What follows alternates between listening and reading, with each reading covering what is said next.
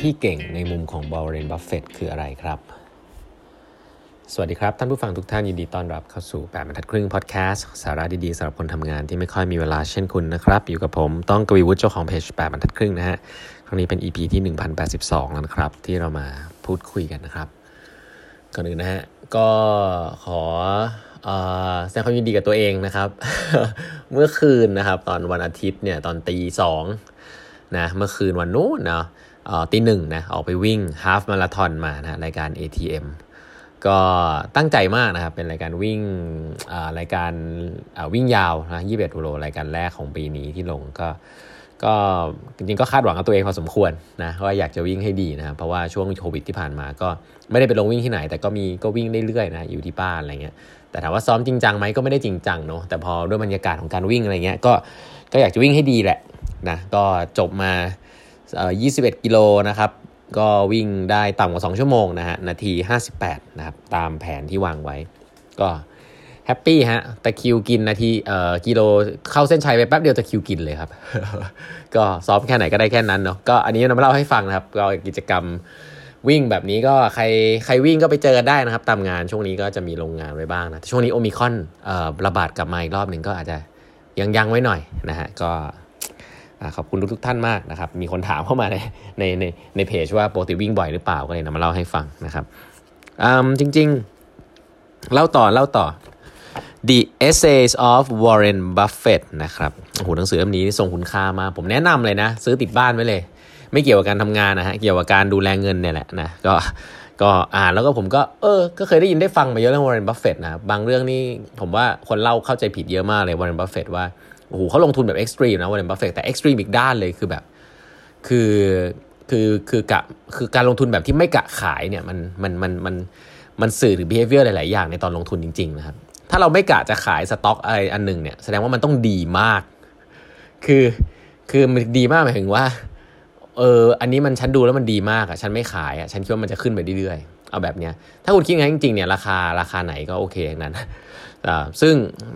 น่าสนใจน่าสนใจนะครับ วันนี้เลยจะมาเล่าให้ฟังต่อถึงเรื่องของ value investing ว่าเวลาวอร์เรนบัฟเฟตเขาลงทุนเขาดูอะไรบ้างต่อแล้วกันนะเอ่ออย่างหนึ่งที่เขาดูเลยคือ CEO นะครับ คือคือวอริเรนบัฟเฟตเนี่ยดูหลายอย่างดูธุรกิจดูอะไรนู่นนี่นั่นเนาะแต่ว่าอ่าผมผมผมสรุปให้ฟังว่าวอร์เรนบัฟเฟตดูอะไรนะครับวอร์เรนบัฟเฟตเนี่ยเอ่อลงทุนในธุรกิจข้อหนึ่งครับเป็นธุรกิจที่เขาสามารถทำความเข้าใจได้นะครับถ้าเขาเข้าใจไม่ได้นี่เขาไม่ลงอันนี้ข้อแรก ข้อสอง มีเข้าใจได้แล้วก็มีมีมีอนาคตใช่ไหมกันมีอนาคตในระยะยาวนะมีอนาคตในระยะยาวเข้าใจได้นะอันนี้อันที่อันที่สอง long term long term prospect ยาวมาก ข้อสามนะ operated by honest and competent people ก็คือผู้บริหารเนี่ยสำคัญมากนะครับ จะต้องอยู่ในตลาดที่ดีแค่ไหนก็ตาม ถ้าผู้บริหารห่วยก็ก็จบนะเพราะฉะนั้นผู้บริหารต้องมีความซื่อสัตย์แล้วก็มีความสามารถสองอันนี้ แล้วข้อสี่ครับก็คือซื้อได้ในราคาที่ดึงดูดใจนะก็คือราคาที่ต่ำกว่าตลาดที่ที่เรามองไว้นั่นเอง ซึ่งวันนี้จะพูดประเด็นของ CEO ให้ฟังนะครับว่าบริษัทเฟดเกี่ยวอะไรกับ CEO บ้าง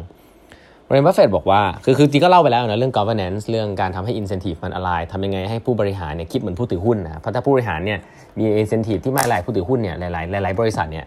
ผู้บริหารก็ได้ได้ได้ประโยชน์ไปเยอะกว่าผู้ถือหุ้น at the expense of ผู้ถือหุ้นด้วยซ้ำนะที่เคยเล่าให้ฟังไปแล้ว ทีนี้ CEO เขาดูอะไรบ้างนะครับเขาบอกว่าบอส CEO ที่เก่งส่วนใหญ่ในองค์กร ส่วนใหญ่จะขึ้นมาจากในองค์กร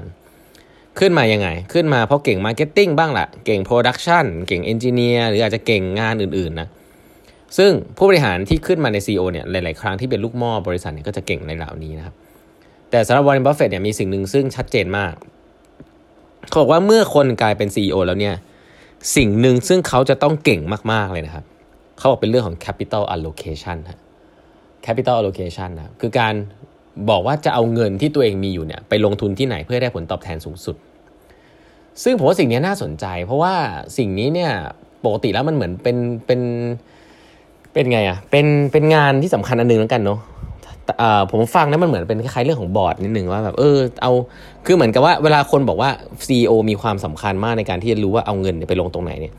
แสดงว่าเขาต้องแคร์ตัววัดตัวหนึ่งคือ return on equity มากๆนะใช้คำนี้แล้วกัน คือมันไม่ใช่แค่ผลกำไรอะ่ะไม่ใช่ว่ากำไรโตอย่างเดียว อันนี้คือสิ่งที่ CEO ส่วนใหญ่คิด และคนส่วนใหญ่หรือบอร์ดส่วนใหญ่ก็คิดแค่นี้ว่าเอ่อ profit โตมากๆเนี่ยดี ยิ่งโตยิ่งดี ซึ่งวอร์เรนบัฟเฟตบอกไปแล้วนะครับที่ผมเล่าไปตอนที่แล้วว่าถ้าคุณคุณคุณคิดแค่นี้เนี่ยแสดงว่าคุณเป็นบอร์ดที่ไม่เก่งนะคุณเป็นคุณเป็นผู้บริหารที่ไม่ได้คิดถึงผู้ถือหุ้น เพราะว่าถ้าคุณมีกำไรจริงๆอะ่ะ แล้วกำไรนั้นอะไม่ได้ไม่ได้จ่าย dividend นะสมมติจ่าย dividend ออกไปน้อยมากอะคุณมีเงินกลับไป reinvest อะยังไงซะเนี่ยอย่างต่ำๆเงินมันต้องกำไรมันต้องเพิ่มอยู่แล้ว นี่เขาพูดอย่างนี้นะ นี่คือวอร์เรนบัฟเฟตเพราะฉะนั้นการที่กำไรเติบโต แล้วก็เงินลงทุนเพิ่มขึ้นเรื่อยๆเนี่ยมันเป็นเรื่องปกติอยู่แล้วคำถามสำคัญก็คือว่าไอ้เงินลงทุนที่เพิ่มเข้าไปอะมันได้กำไรเพิ่มขึ้นโดยอัตราส่วนที่เท่ากันหรือมากกว่าเดิมหรือเปล่าหรือต่ำกว่าเดิม ซึ่งการว่าตัววัดจริง ๆ ที่สำคัญเนี่ยฮะสำหรับสำหรับวอร์เรนบัฟเฟตเลยนะก็คือ return on investment นะ ก็หรือว่าผมเรียกว่า ROE ก็คือกำไรต่อต่อเงินที่ใส่เข้าไปอะต่อส่วนของผู้ถือหุ้น ตัวนี้แหละซึ่งก์กับเรื่องของ capital allocation ซึ่งปกติแล้วเนี่ยผมก็ต้องยอมรับว่านะว่าองค์กรที่ผมฟังได้ยินมาส่วนใหญ่ในบอร์ดเนี่ยอะไรเงี้ยจะพูดถึงเรื่องกำไรเติบโตกันเยอะมาก แต่พอพูดถึงว่า allocate เงินไปถูกต้องหรือเปล่าในที่ที่ควรจะลงในเงินที่มีอยู่หรือเปล่าเนี่ย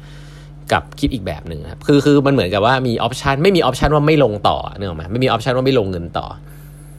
อันนี้คือผู้บริหารส่วนใหญ่คือมีเงินเท่านี้จะลงอะไรดี บอร์ดก็อาจจะอยู่กลางๆเนาะแต่ผู้ถือหุ้นจริง ๆ แล้วเนี่ยเลือกไม่ลงก็ได้นะ ก็คือถ้าลงเราได้รีเทิร์นแค่นี้เอาไปลงอย่างอื่นดีกว่า เพราะฉะนั้น CEO เนี่ยจริงๆถ้าคิดเผื่อผู้ถือหุ้นจริงๆจะต้องมีความสามารถมาก ๆเลย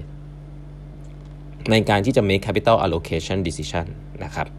อะอันนี้ผมว่าเป็น insight จาก Warren Buffett เลยนะแล้วก็เป็นสิ่งที่เวลาเขาเลือก CEO มาลันเขาก็จะเลือกสิ่งนี้ด้วยนะครับ